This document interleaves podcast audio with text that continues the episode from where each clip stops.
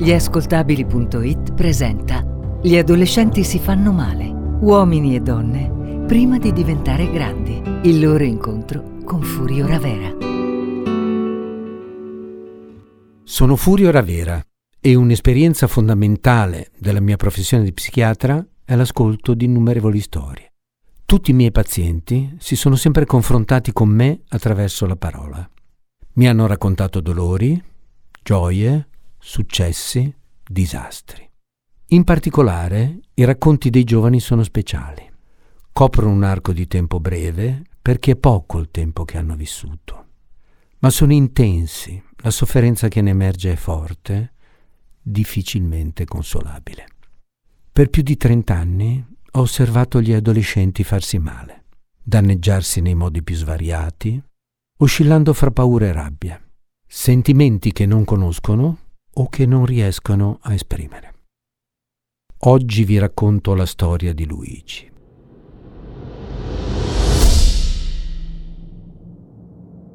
Era il mio prof preferito.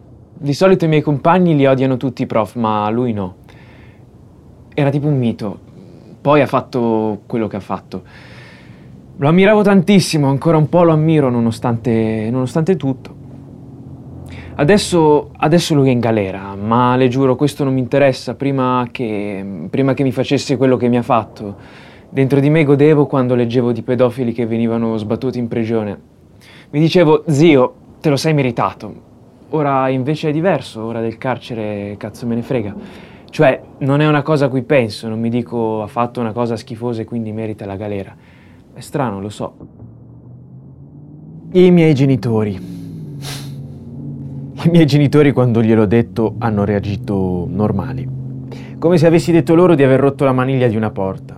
Cioè, mi hanno spinto a denunciarlo, questo sì, non mi hanno voltato le spalle, ma io mi aspettavo che so, che mi abbracciavano, che mia mamma si metteva a piangere, e invece nulla. Niente di niente, come se era successa una cosa normale. E io ho iniziato a pensare che quella che mi era successa era una cosa normale.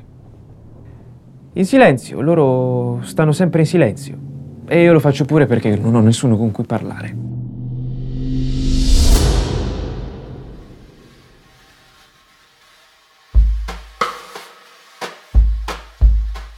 In questa eh, prima parte di testimonianza c'è una cosa che dobbiamo notare ed è la reazione dei genitori, che è una reazione Mm, sembrerebbe molto razionale, molto eh, adeguata perché appunto mm, lo hanno accolto, eh, hanno pensato che è necessario cercare anche una giustizia per questa cosa.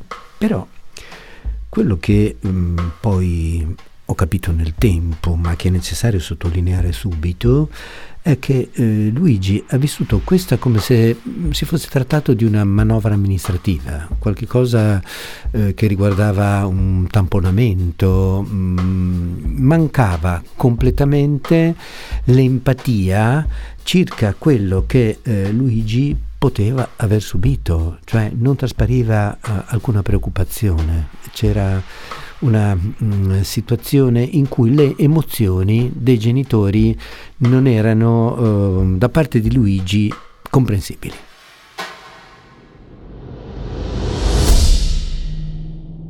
I maschi mi sono sempre piaciuti, fin da quando ero piccolo. Ho capito sul serio verso i 14 anni. Solo che c'è un problema, oddio, non so se definirlo un problema. Mi piacciono più grandi molto più grandi. Scopare nei bagni della stazione, nei parchi pubblici, mi eccita di più che farlo a letto. Da un brivido tipo bungee jumping. Non c'è nulla che mi abbia mai fatto sentire come farmi qualcuno col rischio che ci possano beccare. È una sensazione strafica, strabella, stratutto. Dopo il fatto con l'insegnante mi sono venuti in mente dei pensieri strani, tipo peggio di quello che ti ha fatto lui non ti può succedere niente. Quindi tanto vale lasciarsi andare alle peggio schifezze, tanto ormai che cambia. Il peggio l'hai visto e quindi facevo di tutto. Faccio di tutto. Ogni tanto mi guardo allo specchio e mi adoro, altre volte invece mi faccio schifo da solo. Dipende dal giorno. Poi apro Grindr, la chat quella che usiamo noi gay per scopare. trovo qualche vecchietto dei miei, mi rassicuro e fine. Oddio, non è che mi rassicuro, ma mi pare che la normalità sia quella e ci sto dentro, anche se non vorrei.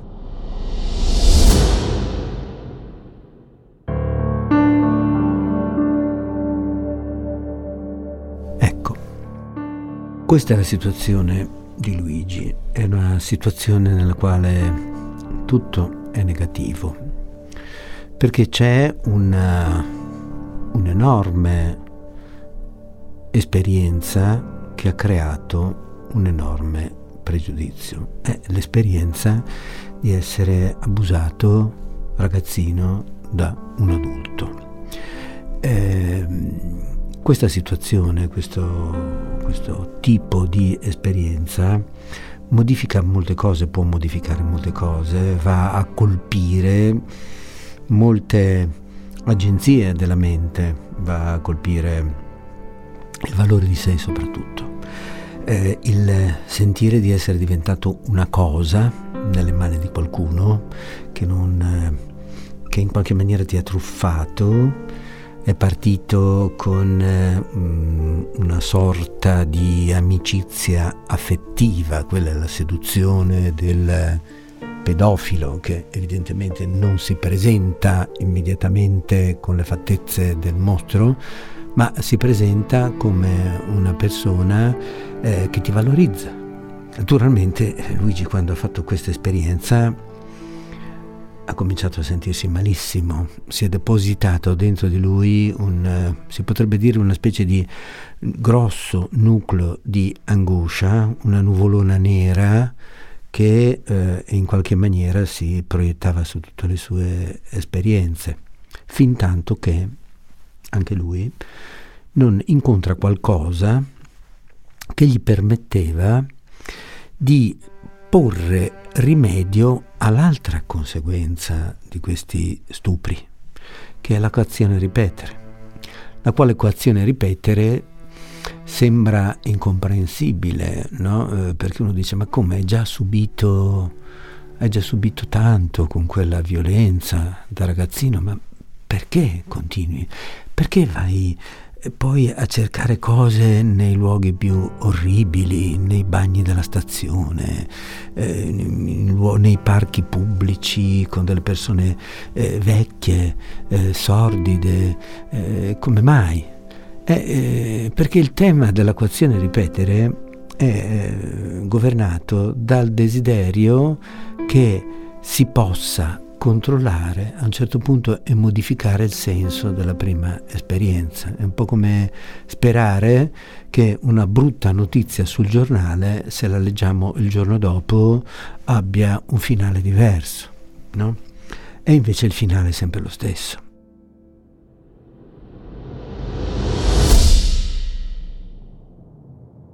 Ci sono dei giorni in cui dico basta cazzo e per qualche ora penso pure di farcela, però Oh, non funziona, nulla. Sento uno zombie, un morto che cammina, una vera merda. Ma come si fa? E poi parte della soluzione è arrivata. Non riesco a farne a meno di drogarmi. Mi calma. La droga mi ha aiutato un sacco. C'è stato un momento in mezzo a tutte quelle scopate del cazzo che ho pensato, oh Luigi, è l'unica cosa che ti può salvare. Boh, all'inizio era pazzesco. Drogarmi mi faceva pensare, Zio, puoi fare tutto quello che vuoi. Con l'Ero ho finito il liceo, mi sono messo a lavorare in un negozio di vestiti. Vedevo gli amici, sì, per drogarci. All'inizio era figo. La droga non mi faceva pensare a quello che il professore mi aveva fatto passare. Mi ha aiutato, ripeto, come fosse un'amica, una confidente. I miei genitori della droga non se ne sono mai resi conto, o forse hanno finto di non vedere. Poi la situazione è peggiorata. La droga mi aiutava, ma ogni tanto mi faceva sbarellare. Ero preso malissimo. Se ne sono accorti per caso comunque solo perché una volta lo spaccino è venuto sotto casa e mio padre ci ha beccato. Non ha gridato, non mi ha rimproverato, nulla. È rimasto in silenzio. Certo, mi ha fatto venire qui, ma mi aspettavo una reazione diversa.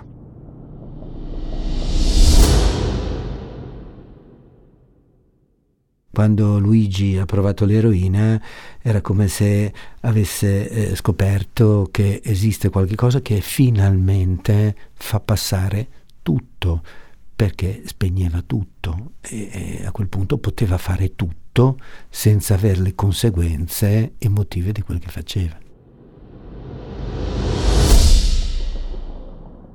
Io sono gay e l'ho detto ai miei.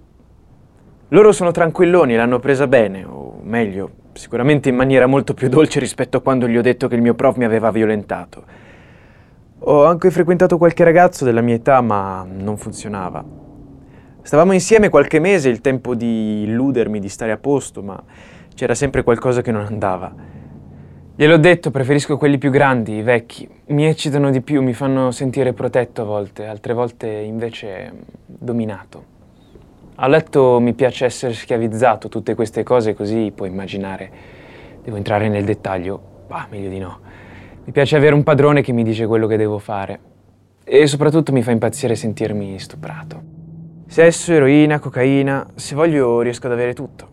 E la cosa, ok, Ok che è sbagliata, ma non mi dispiace. A volte penso che faccio schifo, altre invece...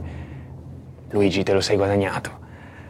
Queste cose faranno pure male, però ti servono a combattere i tuoi fantasmi, i tuoi spettri. Parolone, eh?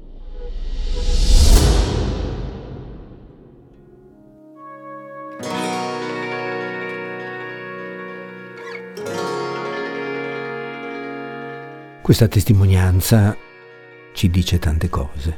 No. Devo in questo caso descrivere un momento di un altro incontro a completezza di quelle cose che ha detto adesso Luigi, che ha avuto successivamente nel tempo, quando con Luigi ormai si era creata una fiducia, una fiducia da parte sua e naturalmente anche la mia fiducia di poter fare qualche cosa per lui dentro un, un rapporto di eh, collaborazione chiara. Luigi odiava essere gay. Luigi a un certo punto mi ha detto, dottore, lei deve sapere una cosa, ma io odiavo essere gay. Io odiavo perché sentivo sulle mie spalle costantemente il peso di essere difettoso, rispetto al senso comune. Io lo so che i miei genitori, essendo colti da questo punto di vista, hanno fatto una manovra, eh, come dire, di sì, politicamente corretta. Ha un figlio con questi problemi, è il nostro figlio oggi, mm, che problema è essere gay? Ma bisogna essere gay per capire com'è difficile essere gay e soprattutto essere gay con una storia di stupro alle spalle. Perché io ho pensato tante volte che quello che mi è capitato era colpa mia. Era colpa mia perché lo desideravo anch'io. E quindi come facevo a spegnere tutto questo? Era un gioco di specchi infiniti, in cui io da un lato pensavo che eh, ero stato eh, stuprato, ero stato abusato, ma contemporaneamente pensavo che eh, sì, lo, lo, avevo desiderato e se l'avevo desiderato, ma quanto ero difettoso, quanto ero fatto male, e li ho, e ho disprezzato tutti, gay, tutti, ma questo era il mio segreto.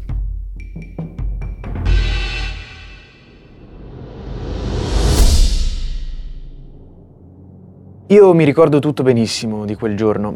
Ero andato a casa del prof. Non la veda come una cosa stramba. Alcuni di loro lo fanno per arrotondare, non è che gli insegnanti facciano oro con la scuola. Lui insegnava latino, ma mi dava ripetizioni di greco, che a scuola ce lo insegnava un'altra prof. Sapeva che non andavo benissimo e quindi per eh, tipo 8 euro l'ora mi faceva andare a casa sua il martedì pomeriggio per fare qualche versione insieme. Lui, mi creda, era davvero bravo. Per tre, quattro, cinque volte mi ha accolto a casa sua. Un appartamento non grandissimo, c'era tutto quello che serve a una persona sola. Mi accoglieva con un sorriso, dice Luigi, benvenuto. Nelle stanze ricordo un po' di odore di vecchio, quello che c'è a casa dei nonni, perché lui viveva con la mamma che era morta da poco. Infatti nella casa c'era un sacco di roba, tipo pizzi, merletti, statuette dei santi. Me lo ricordo ancora. Io scrivo su un quaderno, era una versione su Alessandro Magno, suo padre. Cazzo, ancora me lo ricordo, proprio il foglio qui davanti a me. Lui si siede, si siede, si siede, sempre di più, sempre di più vicino a me, mi alita sul collo, fumava, c'era un odore di sigaretta.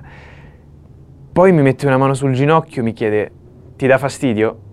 E lì sono bloccato, non gli dico né sì, ma neppure no. Ero terrorizzato.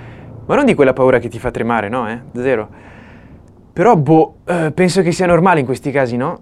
Io me ne stavo zitto, al mio posto. E immagino che per lui significava che poteva continuare, perché la mano dal ginocchio è salita su, sulla coscia e poi ancora più in alto. Per tutto il tempo io sono rimasto immobile, ma, ma questo per lui non è stato un problema. Insomma, sono cose che capitano tutti i giorni a tanti ragazzi.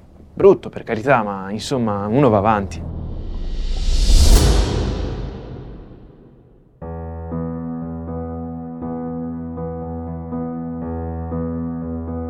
Ecco, io vorrei attirare l'attenzione su questo racconto, su alcuni, su un punto di questo racconto, che è eh, perché Luigi non ferma il professore. Quando io sono stato molto con Luigi a parlare di questa cosa, ma non per colpevolizzarlo naturalmente, ma per fargli vedere che era venuto fuori durante quelle manovre del professore un sentimento piuttosto curioso, l'imbarazzo.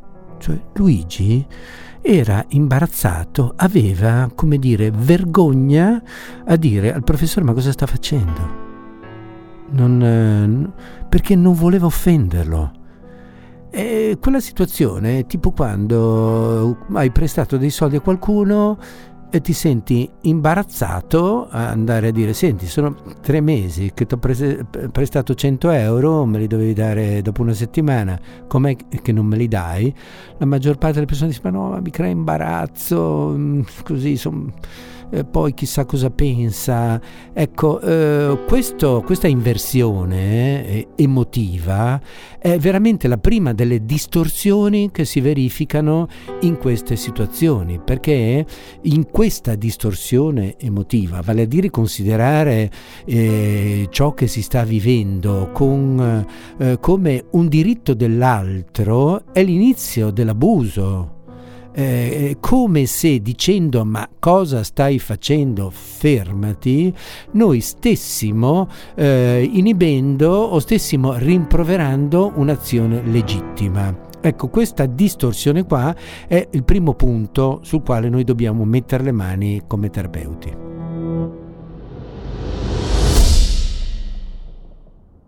Io ci sto provando, non è facile, ma qualcuno deve iniziare, no? La terapia, se devo essere sincero, Bah, funziona bene. Gli anziani continuano a piacermi, ok, lavoreremo pure su quello. Ma perlomeno mi drogo un po' meno, non dico che ancora sto benissimo, ci sono sempre i giorni no, quelli in cui non riesco a guardarmi allo specchio, quelli in cui mi voglio male. Sono un po' meno, sì, per ora. Chissà che succederà.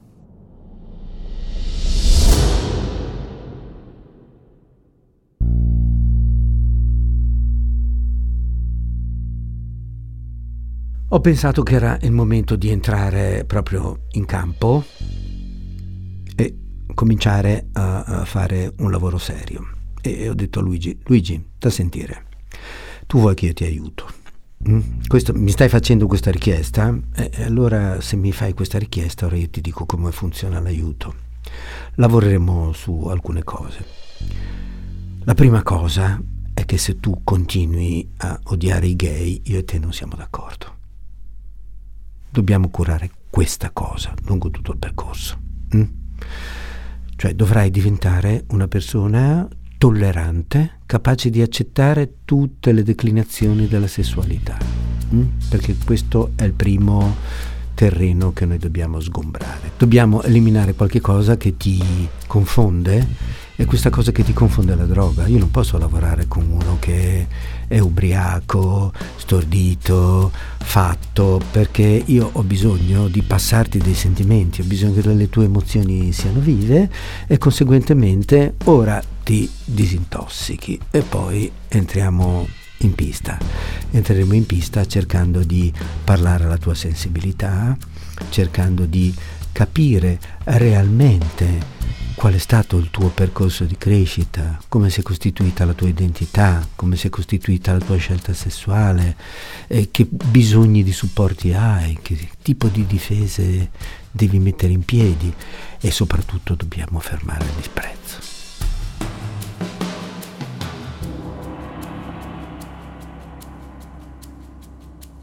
Questa era la storia di Luigi, come quella di tanti altri ragazzi che soffrono. Vi aspetto al prossimo appuntamento con Gli adolescenti si fanno male, per conoscere i racconti di giovani che potrebbero essere i nostri amici, parenti, figli. A presto, da Furio Raver. Avete ascoltato? Gli adolescenti si fanno male. Uomini e donne prima di diventare grandi. Il loro incontro con Furio Ravera un programma realizzato da gliascoltabili.it, condotto da Furio Ravera. La voce narrante è di Pietro De Nova. Puoi acquistare il libro di Furio Ravera Gli adolescenti si fanno male come ebook su Amazon Kindle. Scopri come su gliascoltabili.it.